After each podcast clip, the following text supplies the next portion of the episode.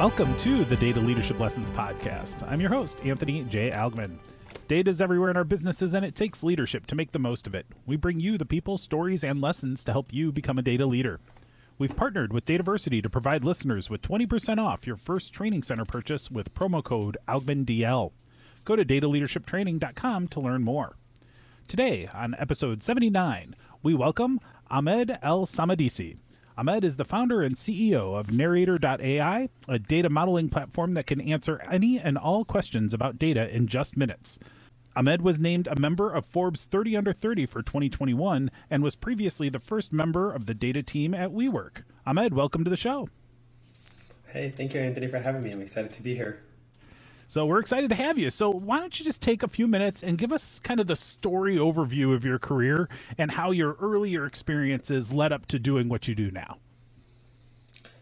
Yeah, so I surprisingly started very, very core in the AI space. I worked on autonomous cars in 2010.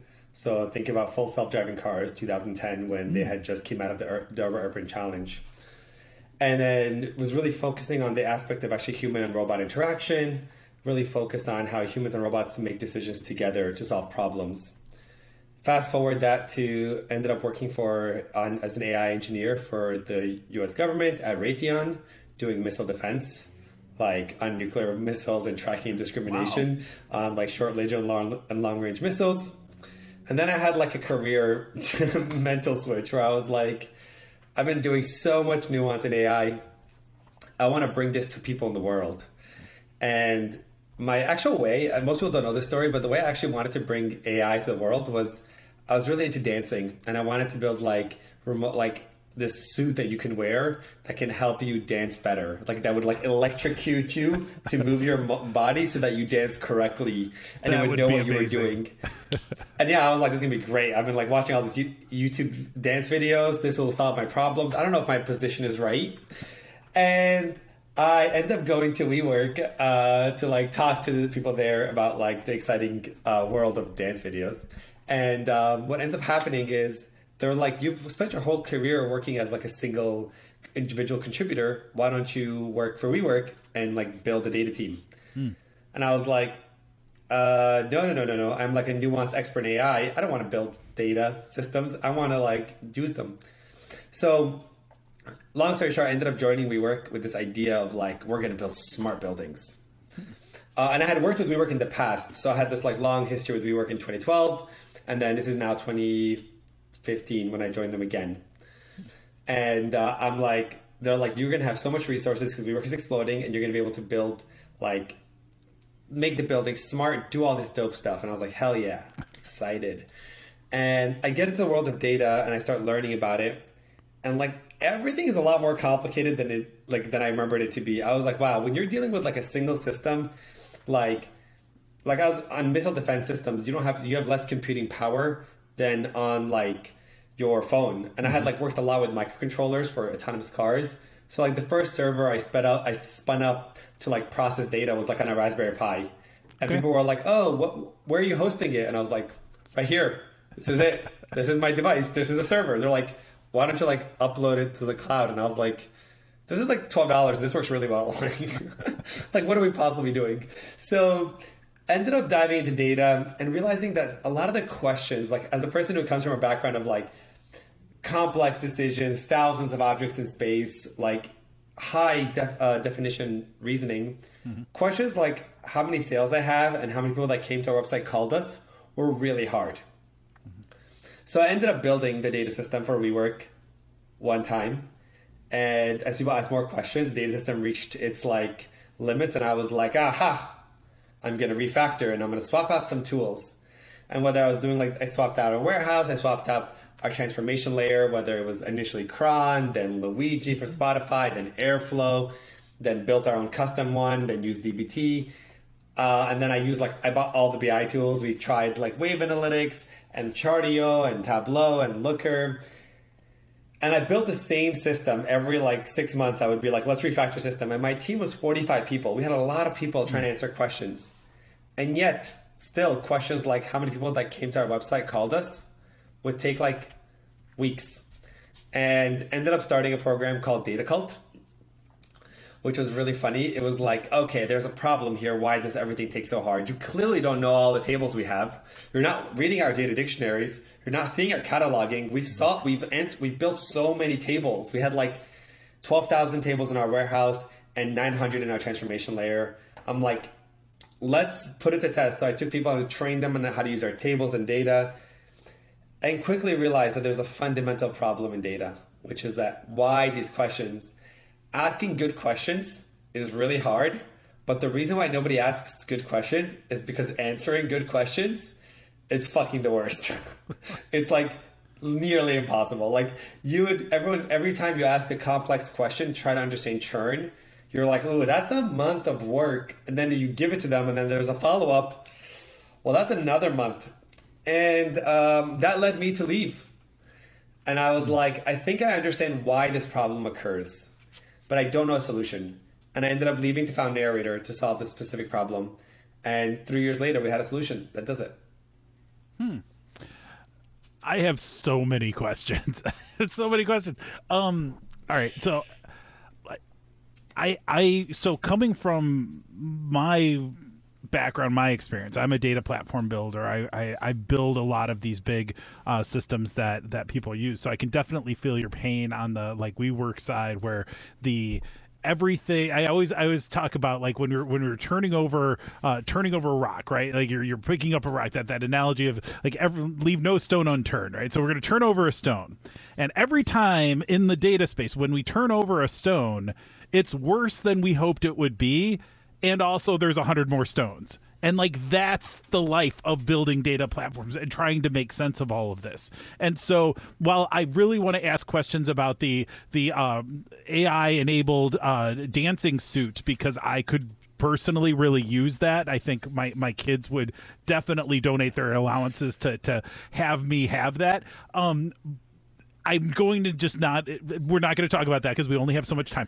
But I want to understand, like, I, I have to understand how how how can you possibly have solved for this kind of massive complexity when I mean you've seen it firsthand. Like this isn't it it, it, gets me to this point around you know with AI they talk about how uh, the very specific uh, functions, and I forget the terminology for it, but when, when there's a specific um, uh, activity, the, programming or, or, enabling the AI for that is very um, is, is much simpler than a, than a than a generalized AI which uh, makes things much more complex. And that was what I was thinking about as you were talking about some of the things like like as as much as as missile guidance systems um, seem like they would be very difficult. I can imagine the variables involved there are only so many compared to people and their behaviors. Like when we start thinking about people and their behaviors, uh, now it's going to get exponentially more difficult. Yeah. So h- how how do you reconcile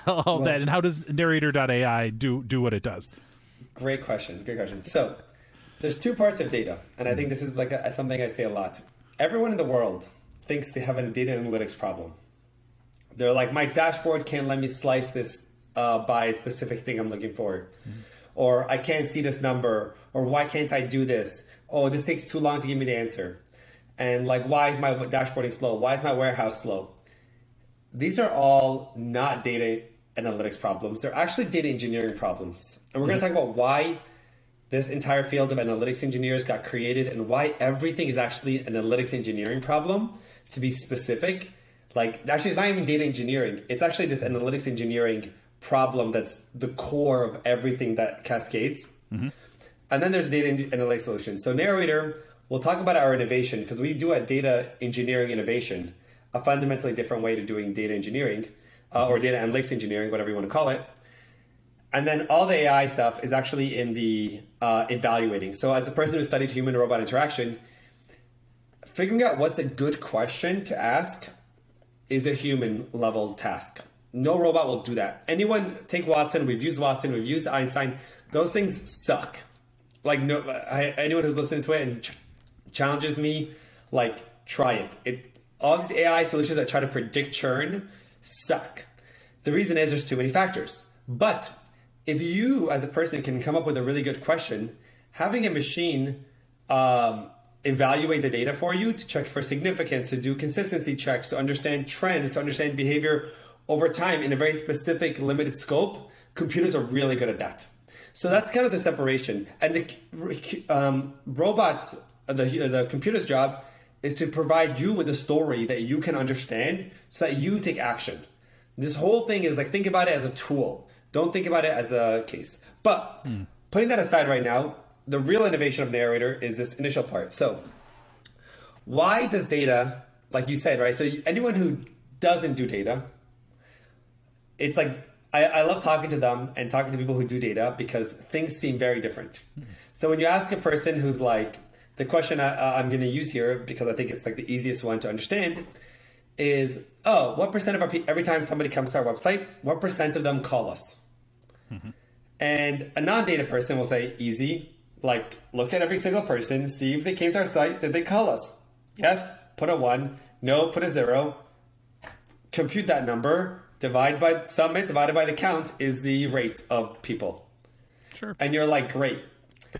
In imaginary world where that's fucking possible. And a data person goes, oh my god. Okay, website is in this system, which we have the data in the warehouse, and with page views. Okay, I think page views, got to make them into sessions okay, well, now I have call data in Salesforce. Oh shit, my call data is on a phone number, so I got to map the phone number to an email or my global identifier. I got to map the cookie to an email. Now I have a same user. Okay, well, how do I join a call to a web visit? Yeah. I don't know. There's no like, there's no magical web visit ID on every call. So then I'm like, okay, well, maybe the UTM parameters on the website, if I copy it over when they call and then Salesforce and the user tags them, and then you start creating this crazy process and you write thousands of lines. And then you build a table that has every website visit and it's like a billion lines long. And that's what you use to answer the question. So you look at me and you're like, yeah, I get that. Of course, that's what you do. While the stakeholder is like, why did I take you two weeks? And you're like, you have no fucking clue what I had to go through to give this question. And then they're like, okay, well, did those people submit a ticket? And you're like, did they submit a ticket before coming to a website? Are you kidding me? That's another system, and that identifier is different. Now I got to tie. The, you think that there's keys exist?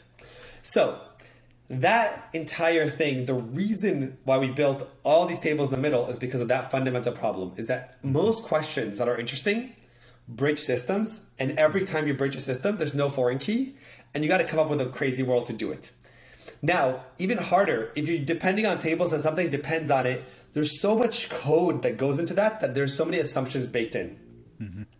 So, do you see that? Are, we, are at least like is, at least the whole key thing here is the fundamental problem of in this world. Oh, oh, absolutely! This tracks so well. This is, uh, yeah, this is like therapy now. So this is great. okay, so now what if I told you that this entire way that we've done this, when you study the history of this, uh, of why we do it this way, like whenever something gets so complicated, I'm always like, that this is the problem I left to solve. I was like, okay, every time they ask me, somebody would be like, well, how do I relate this? And I'm like, oh shit, don't ask me that question. Like, give it to the data team. Like, we need to spend months on this. Like, this is just so complicated. And now we have this is we went through three questions and one we went to one question and a follow up, and we're already in like this complexity. You were like every data engineer listening to this or every analytics engineer has anxiety right now. There's like PTSD oh, yeah. happening to all the listeners going, yeah, I've done that. And that's only one question and one follow up. Let's can't even wait for the second follow up. And then the wait, how did the, how come this number doesn't match with this number and all these things. Mm-hmm. So at its core, this problem is, is a join problem. Joins don't exist. The reason why we get there when you study history is because of relational databases and how visualization tools work. You need a wide table to plot X and Y and relational databases only work on join keys. Okay? Now, you change the relational database, sure, but the unfortunate reality is the world is all relational right now. There's no changing it. Mm-hmm. So, what if I was to tell you, let's do something a little bit different? So right now we're taking our the way that the person, the stakeholder, is thinking about the problem, and they've simplified it in their head into this weird timeline, and we're like mapping our world into it. Like we're trying to ma- answer the question what if there was an intermediary step where we mapped our world to a common understanding that the same stakeholder would have? We call this thing the activity schema. So what if instead mapping the data, what if it was just started session, started session, called, called, started session, started session in a time series way. Then, if you had a new way of relating data and a unique way of joining data, I can literally do what the human being is thinking and pull it. And just pull the call and then add that data for the call into the same table. And now I have that wide table that I need to answer that question. Of course, that's really tricky. How do you do that? Mm-hmm. But the interesting thing is that one unique data model, we, the reason why we call it universal, it's we call it activity schema, it's a universal model. It turns out every business in the world can be modeled that way because everyone talks about it. And it turns out every question in the world can be asked as a function of your entity that you care about, your user or customer or building or your pet, and ask about them doing these actions in time. So if I'm able to build a system in the warehouse that can take your data in SQL, map it to our structure, and then give you a new way to relate that data, it turns out that as a human being, you can easily do what we call invisible data prep. Instead of needing analytics engineers to write SQL and do thousands of lines, they can literally say, give me every session and give me in between those sessions the first call the customer had. And now we have a wide table that has the session data and the call data instantly available. Now that you can give it to an AI to then analyze and slice and dice and do that stuff for you. And that's kind of the world that we ended up creating. Hmm. It sounds easier than done because this takes us three years after building systems many times, but that's kind of the world. That's what we ended up building is this unique way to do the data. And it turns out it just works and it makes a lot of the questions so simple.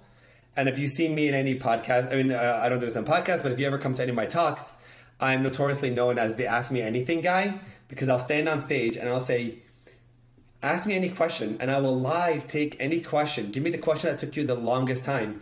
Give me a question that's the hardest for you and watch me answer it live on stage, like using narrator. And I think people then be like, wait, wait, wait. And it turns out all complex questions are bridging systems. And when you do it in this time series way, it becomes so easy. And that's what we did. I mean, it's amazing. And I would be lying if I said I actually understood what how it actually is working because I like take me through it at even a, at, a, at a simpler level that problem that you introduced around how how many people that have visited our website are calling us you know yeah. how does that actually make that association when that linkage doesn't exist so the linkage does exist it's it's it's it's in our human mind so the linkage is always existing because uh. it, like there is two parts here. One, assuming that we can stitch the identity together, which I'm not going to dive into, but narrator spends a lot of in- energy in making sure that linking of user. But let's say you yeah, link that, that that's what I would expect. Like that's the hard part to me is that so knowing which web session, which call line up. Yeah. yeah, yeah. Well, so let's. There's two problems there. There's making sure that we can tie the same user across the different systems, which we'll talk about. That's called identity resolution, and uh-huh. two, lining it up. So okay. the lining it up actually is this is the magic of it. It's going to make a lot more sense for someone who's not in data, but in but for data. So think about it this way: what we're doing in SQL and compiling down is let let's say let's zoom in on Ahmed. Ahmed had four sessions: one, two, three, four. Okay, Ahmed had one call. It happened to be that the one call, if you align them in time, is right here. So now I can say this first session did not have a call. This second session, oh look, based on time between the sessions, I see this call right here. Mm-hmm. I'm going to bring it and bring it to, and create it at a wide table now. Mm-hmm. Now this call, this session had no call, this session had no call. So now I have four rows for the four sessions, and the second session has a bunch of columns that have the call data in it. Mm-hmm. We call this way of relating the data. This one is one of the 11 relationships that's known as first in between. In between sessions, give me the first time this happened. And it turns out you can do first ever, last ever, first in between, last in between, first before, last before, and aggregate those things in before. So when you think about things in time happening, by using time and being able to squash, suppose you have to deal with like duplications and all that stuff, but forget that for a 2nd mm-hmm. By using time, I can actually create that association. Mm-hmm. And it works because when you think about how you used to debug your data, you would select a customer and look at every table, select star, and then see how they line up and be like, okay, now I know what happened. Mm-hmm. So that's kind of how we relate it.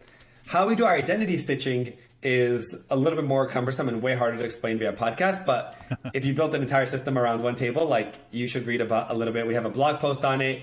We have a docs on it that can explain in details how we stitch the identity.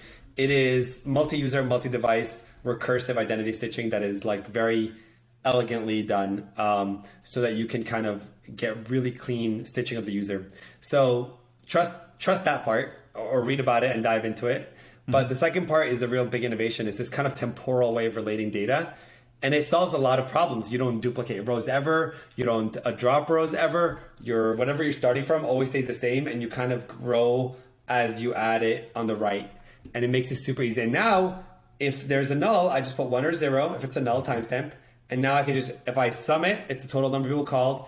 If I average the one and zero, which is the same as summing divided by the count, I have the conversion rate per website not per customer, but per website visit, which is the really hard part. Hmm. And it makes it, it just like makes it really easy. And We can go through other questions if you have like, what about this question that took me a month to do? I'll do it live. Like let's take questions and we can say like, that's just, and I'll just translate it into these concepts of activities and these relationships in between. And then that's it. And then you learn that translation after a couple of steps because it like, you're just imagining that journey. And once you learn that translation, then it's instantly every question you have can just be instantly answered and all that data can be prepped that that's starting to make more sense to me because it sounds, and I'll, I'll oversimplify um, to see if I'm, I'm starting to understand this, but like I get why the identity stitching is is difficult, and we'll table that one. Totally get that. That's because in my mind that's the hardest part. But what I what I like about the way you're explaining this is understanding that time is crucially important in almost every human interaction of any kind. I um I've been on a soapbox a lot recently around how our data catalogs are failing us because they actually handle time very poorly under most circumstances. They they act like these data assets or these data objects are static when they couldn't that couldn't be further from the truth. They're in constant motion. They're in constant change. And if we don't have a temporally aware data catalog what we have is just a big mess. Like and, and its usefulness is is degraded because of it. But that's that's my soapbox that i've just been ranting about for for months now. Um but i so so as i think about the way you're doing this it, it sounded to me like you're you're taking some of the yeah because as you pointed out relational databases, the relational structure of transactions that exist in the world around us is not going to change. That's how operational systems are going to work. That's how you know transactions are going to work. That's how web works. All of that is going to be what that is. But the way you've you've done is you've kind of said, okay, well, let's take the best of SQL for where it can help us and, and relational databases where it can help us. But then let's also bring in some good practices around some of the NoSQL constructs and the and the kind of search and retrieval aspects. And you're you're putting it in a wide table that will have all these optional columns in there, but it, it it's in a structure that can lend itself to aggregation very well, which is what relational databases do very well, and and those kind of heavy calculations that will need that horsepower to drive the answers that people are looking for in analytics and, and dashboarding. And so that sounds to me like a viable path. Like that makes that makes sense to me. Did I am I am I starting to understand yeah. that from a remedial level? You definitely are, and I think you're combining pieces. And the thing about this thing is that this isn't unique. Like like there's some definitely the relationships part is super unique, but this idea of taking your data and putting it into a single table that's mm-hmm. time based is like CDPs have been doing that for a while yeah. Like we're just the first one to do it inside your warehouse so that you can access all your data. Uh, the second thing is like if you get into like if you ever learn about Facebook, Facebook used to have a dim uh, customer dim actions. They used to do the same concept of a long table. The problem with long tables, again, like you mentioned, right, querying those long tables and doing those time-based joins is really tricky. And there are some warehouses that are specifically designed to do that, but you don't want to have a warehouse just for that. So like Narrator's innovation is like we stay inside your warehouse. We build this one table inside your warehouse that you can see. We do everything I talked about in SQL. Like a lot of people like to think about it as like like super fancy pivots, like very nuanced, powerful pivots mm-hmm. that you're doing in this. So you have this long table, and long tables have a lot of other benefits, like in storage, super cheap to storage because they are tiny. We're talking about 10 columns is how big the activity schema is super fast. Warehouses can run through that table with partitions super quickly. It's what they're built for. Super cheap to update. Instead of having to rebuild all the tables at once, you just build one and you insert all the new data. Like super easy to debug. You can just look at it in time. They have all these benefits of it. And then you kind of let, let that table solve all those problems for you. And the moment you have a question, you pick what you need, you kind of do that fancy pivot using narrator, and then you have that table that you can then uh, on top of that, you can then aggregate, plot, visualize, do everything you need. And it turns out because that table all happens in SQL, now you have this pivoted wide table in SQL that you can do all the stuff, which your warehouse will just chunk through in milliseconds. So now you are dealing with this, like you kind of got the best of both worlds and you've created a mental model that works. And there's a lot of other benefits of having the same exact like schema for every company. So what, what, what, what why is it so cool? Well, first of all, it solves a lot of data engineering problems that you and I experience. But it's even better because we could take a couple of steps further. When you, if you were to leave your company and start like if, you, if if a data analyst went from company A to company B and they both use Narrator, the onboarding time is zero. Like you already know, you just read the name of the activities. You, data cataloging don't, they don't need to exist anymore because everything is just an action, an activity, and you can read it and understand it. And you can always right click and see some example customer journeys to see how that happened. Data dictionaries you don't need because everything is just building blocks. Um, you can you kind of have like an infinite metrics layer because you can pull in pieces from anywhere activity. You don't need to think about all these things. Data preparation doesn't need to exist because that little pivot is instant data preparation. Anomaly detection is super easy and it's built into Narrator because it's one table, so that you don't have to worry about it. We have the same standard schema. Analyses now, analyses, we have a library of analyses available, can be reused hmm. because every company now has the same exact table structure and same assumptions and guarantees and eventually more and more algorithms and out in the whole world. Like what this happened, if you study like the history of Salesforce, Salesforce did this for sales. Mm. Salesforce was like, oh, we're going to standardize all sales data into like accounts, uh, leads, opportunities, and tasks, and then we're going to build like a stack exchange in the world around it. And when they first came out, people were like, no, no, no, no, no, no. My sales business is too complicated for you to explain it in these simple objects. No, no, no, no, no. And nowadays, we're all like, yeah, of course. I don't know what else. What would you have? Like, what what what, what did you have outside of opportunities? Like, what what did you do? And it turns out they did a lot of fucking things. Just like in data right now, we have a lot of tables, and then you move to a narrative world, and you're like, wait, yeah, yeah, everything is not just that one simple table. Shit. And I think that's the exciting part of why I really got really um, excited because the world changes with the narrative world because you get to get way more benefits and people can start sharing, reusing, leveraging. People can start talking about things using the same language. Like when you read a blog post and you see what Netflix did, you're like, great, but I want to implement it. Why don't you have one button? If you both have the same exact underlying activity schema, you both use Narrator, one button, you can say, run that analysis on my data. And Netflix can publish that analysis and you can be like, done. I thought your blog was cool. I ran it on my data. Some of the assumptions, that, some of the things worked, some things wouldn't. Dope. Like that's the world that you want to get to. And I think standardization creates that. And that's all of the core assumption that every single data can be represented in a time series way, which it can be, and we can understand how that's possible, not possible. We can go through hundreds of examples. And the fact that this way of relating data using time, uh, this temporal joins, what we call relationships, allows you to answer any question, which I will say again, proof to me by contradiction. Find me one question I can't answer, and I've been doing this for a while, and then throw my company in the garbage but like you you won't be able to. It's just like it it's not possible because for you to explain a question, you have to describe it using English, and English by mm-hmm. definition forces you to give me something about actions and time. So I have one. I have one for you that I'd, I'd love to understand how you would break it down because I think this it's a relatively simple problem to understand, but a very difficult one to actually solve for under most circumstances. So say mm-hmm. I represent a, a casino company and we want to have our top 1000 customers come to some sort of celebration, gift celebration in in the end of the year. I hear there's there's Vegas casinos mm-hmm. that do this. And so what we want to know is who are our 1000 best customers?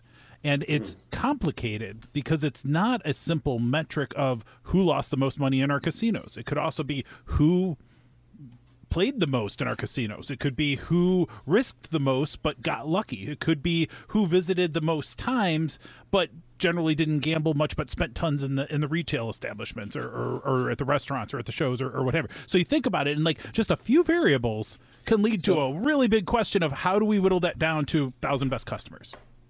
Great, great, great. Now the thing that I would do so there's two things here, right? So mm-hmm. defining what is the best customer, what best is Mm-hmm. I think that's a human problem. Mm-hmm. But giving you like right now, you said, give me every customer, give me how much money they've lost at, at, at that, until now. We can easily do it. It's called aggregate before, and you can look at it over time, right? Does you can even go further. Like instead of thinking about it per year, like you can create the last per every year in the past. But let's just say for now, give me all customers currently. So anyone who's first time, anyone who's ever played a entered a create an account. So now I have and now have a unique row per customer. Give me every all aggregate all. Uh, let's say you'll probably have like lost money or like replenished account, whatever ac- action represents the transaction. Sum up all that money. Uh, give me. You probably have an action called play the game because a customer plays the game. So you say sum up total number of play games. Sum up the average number, uh, the average time between the first and last game, and give me the average how, how the like rate of gameplay. So I can easily create those metrics right now as I'm describing them. I'm literally using the words that I would click into a narrator. Mm. And now I have a table that has every customer and I have these different variables. Now I can decide, right? What I would do honestly in, in this narrator, I would say, great, now let me go for each one of them, create a separate tab, and let's filter for the top 100, and let me see why that doesn't work. So then I would right click on that customer and let me see their journey and be like, okay, this customer looks like they're good, but I wouldn't consider them the best because they took a big gap and they haven't played in a while. Mm-hmm. I'm like, interesting. Okay, give me the maximum time between actions and add that as a variable. Now, like this level of conversation that I'm having with you, we would if, if, if we had this casino open and my computer was open now in narrator, we would be having this conversation, but we would be seeing the data. So I'm like, okay, well, let's see that gap. Okay, well, now it's interesting. Let's grab these customers based on the combination of these three features that I find interesting mm-hmm. and see if it does it. And then we could dive in and we can slowly dive. Um, so that's one way of like doing it, which is like more of like the humans trying to pick which ones they want, exploratory way. Mm-hmm. The other way is like the other question you can the other way of doing this thing. So I what I want to show you here was the the magic of narrator is preparing that data and how we can easily add those columns in this time series way. Mm-hmm. I have no idea what data looks like, but I know what it, in, in a time series way I can answer and build that table. And that works. And then we see this exploration, and as we're kind of like investigating and thinking and being like, oh, I, w- I want to know that, and add, add it in. I want to know that, add it in, which is something you cannot do in data tools right now at all. Mm-hmm. The second level that I would like to say is what is your goal? So when, where does the narrator's AI come in? Well, narrator's AI is really useful when you start having goals. So like when you say best player, what do you want? The player who comes back the most? Uh, the player who spends the most money? Like what do you, as the end of day casino, usually you're optimizing for like average revenue per customer or LTV. Or maybe returning customers. You say, I want to see returning customer, or like a weighted return based on the money spent. Sure. And then what I would say, okay, well, let's figure out the factors that leads to that. Mm-hmm. Is it like number of times, number of times out of money? And narrator is really good at taking that hypothesis and evaluating it for you. Mm-hmm. And then what you can do with narrator is say, let's see if that matters. And then ch- and you check if it matters, and narrator will be like, okay, this matters, and here's a story in English explaining to you all the things that we are, how I would think about this problem. It's so good that if you read it, you would say that a human wrote it for you. And you would then be like, okay, it turns out these are the four things that I discovered matters to maximize LTV. Mm-hmm. Now, when you're looking for um, when you're looking for customers, when you're looking for top best customers, you look for customers who are showing those main things because it might be that like and then once you give them let's say you invite them over you can say how does inviting them over impact their likelihood to come back and you can start kind of recursively answering those questions and so on and so on and so on and I think that's the key thing is understanding the drivers that affects your business, understanding the goal you're trying to have. And then once you find the drivers, find the people who are showing drivers. Because it might be that they've not spent a lot of money, but they've only been there for two months, but they've come back every three days, and that might be really good. And that's kind of the game that you're playing. But the idea is that once you come up with these things and you're testing them, you can see the people, look at their journey, and then create that list instantly. And that's how easy it is to answer this kind of complex question in like five minutes. I should just did with you live. Well, and, and, what I like about this is that you answered it both from the perspective of Anthony, if you were running a casino who doesn't know much about casinos, and like, because I think the actual question, like the real, the core of what they're going for is by inviting these people to whatever event this is, I want to maximize my future revenue over some period of time, the next year or what have you. I want to invite the people that will lead to that increase in revenue, right, or in that increase in profit ultimately. And and so that the the point of it seems relatively straightforward.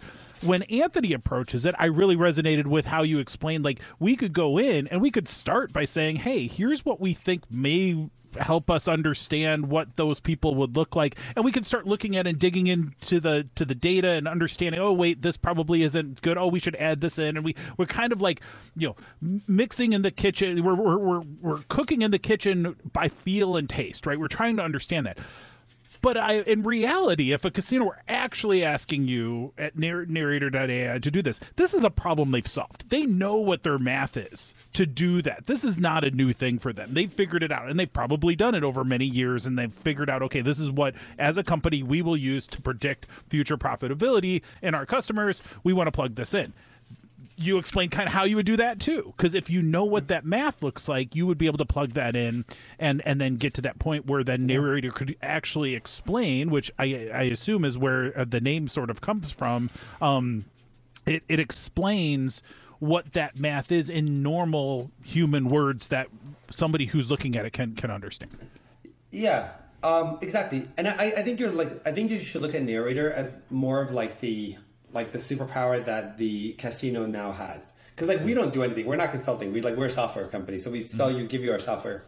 The thing about it is like that level of questioning and hypothesis testing that the casino is either went through or ha- or is going through now.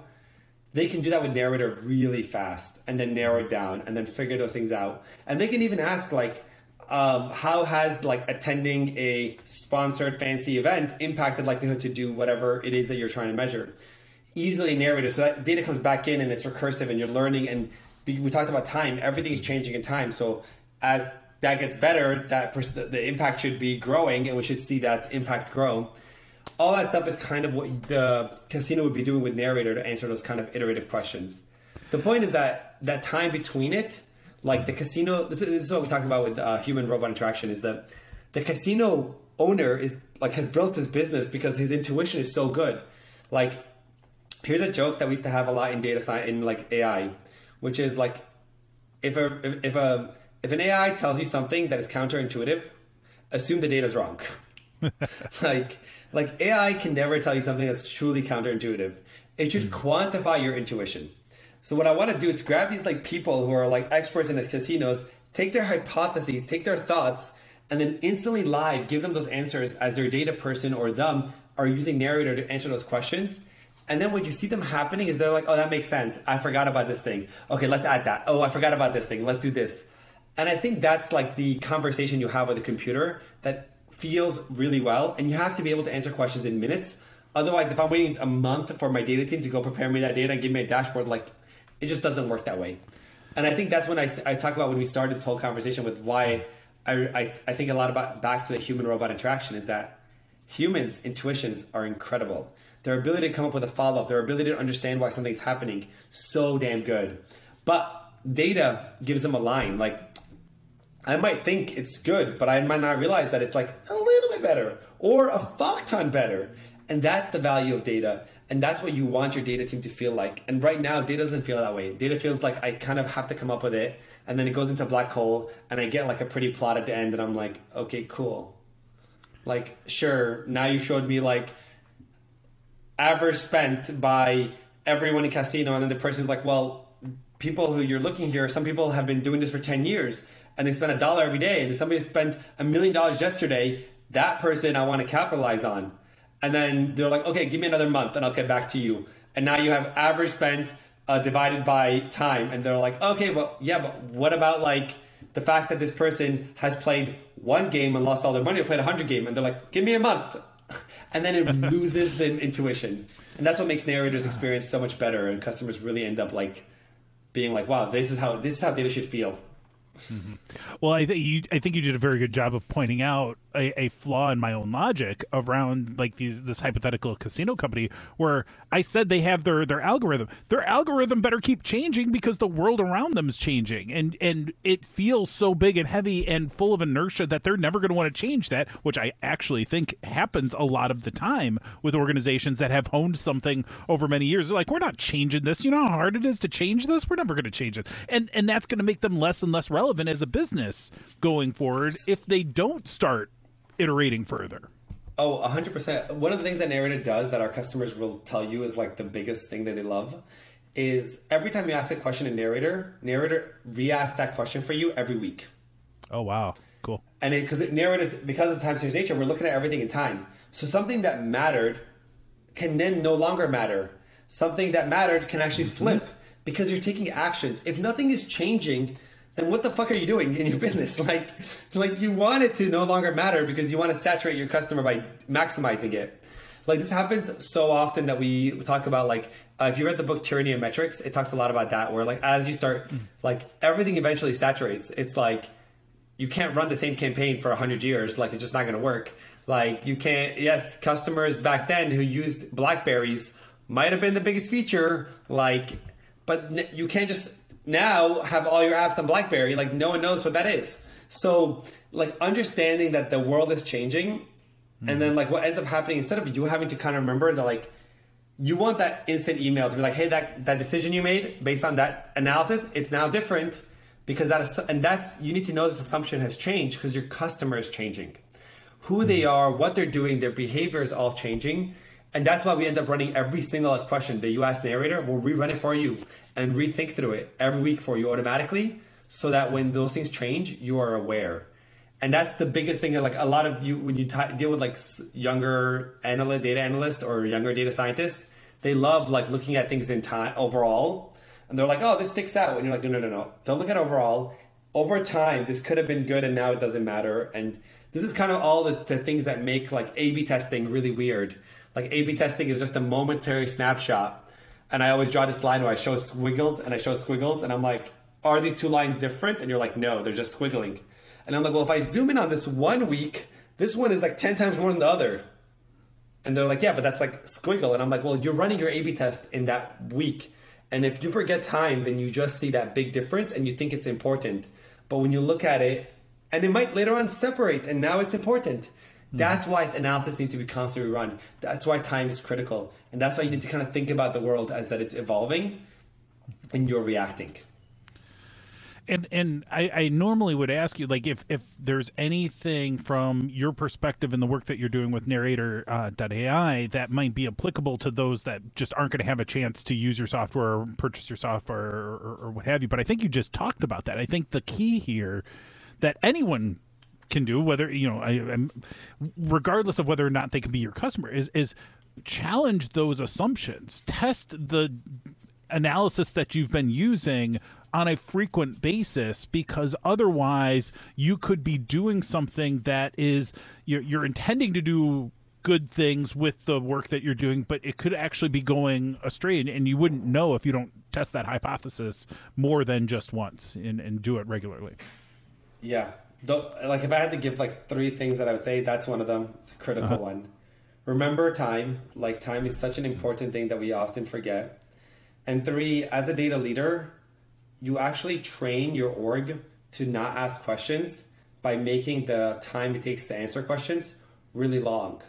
Like you have a wealth of knowledge. Like no AI, it's art as like I an AI expert here telling you that no AI will do better than your especially in behavioral like than your hundreds of employees and people who built a business based on intuition they're the ones who have things. Allowing them to ask and answer questions really fast is going to make the biggest impact.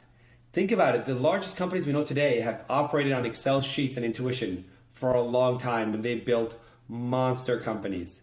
And like, there's no company that has built anything incredible with just AI running it. Like, you, AI is a great tool, and you can say that, like, yes, in this trained environment, AI might outperform in like image recognition than a person, but like remember, that's such a small part. So stop investing so much time and resources in AI and start remembering that you have a wealth of great questions. Your data people are experts in asking questions.